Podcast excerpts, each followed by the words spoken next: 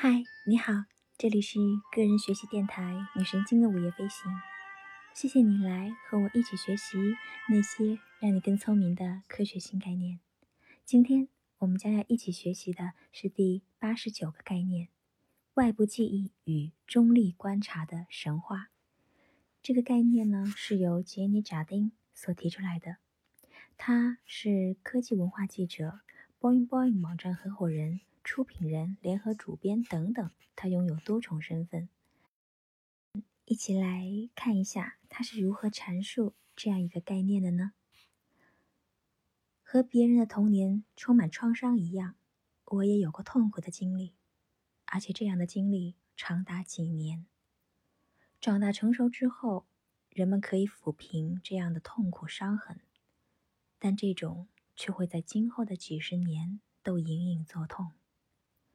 这种经历印刻在大脑里，有时候沉寂，有时候却会被反复忆起。当我长大之后，开始变得坚强，更懂得与回忆做斗争，我就越来越意识到我的内部记忆和同时代其他人的记忆是有多么的不同。我们每个人对体验都有不同的记忆方式，时间在人类的体验中都不是线性的。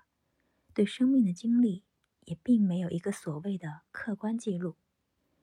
人类绝不是肌肉、血液、骨骼、呼吸以及电脉冲的简单打包体，而是有效载荷的电脉冲和连接到服务器的声脉冲的集合体。而我们自己是和环境紧密相关的，没有背景就没法讲故事。我们这一代人出生在互联网前的时代，却成长在汹涌的互联网时代。我在工作的时候，每天都要把新的内容存储到网络之中。我终于明白，我们共享的事件、真理、传记和各种变化起伏，就是我们大多数人的个人记忆。能不断修改的维基百科取代了纸质的百科全书。推特上的人们喋喋不休地讨论着日食和层级沟通。我们小时候只有三个电视台的单一新闻权威被互动参与、定义不明的闹哄哄所取代。现在，哪怕是一个国家的正式历史，都可以被维基解密或一个小毛孩所改写。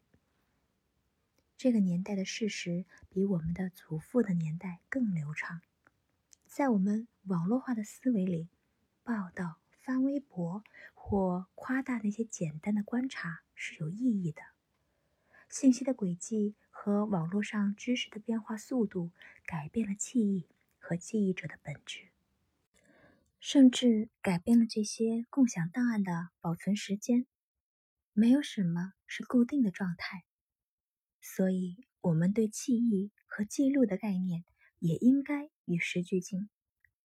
我们正在创造活的历史，我们应该找到一些保存记忆的新方法，讲述那些反映生活的故事的新方法，让我们在自己创造的历史中接受无限的复杂性。我们其实可以重新定义，到底什么是记忆。好啦，今天的学习就到这里了。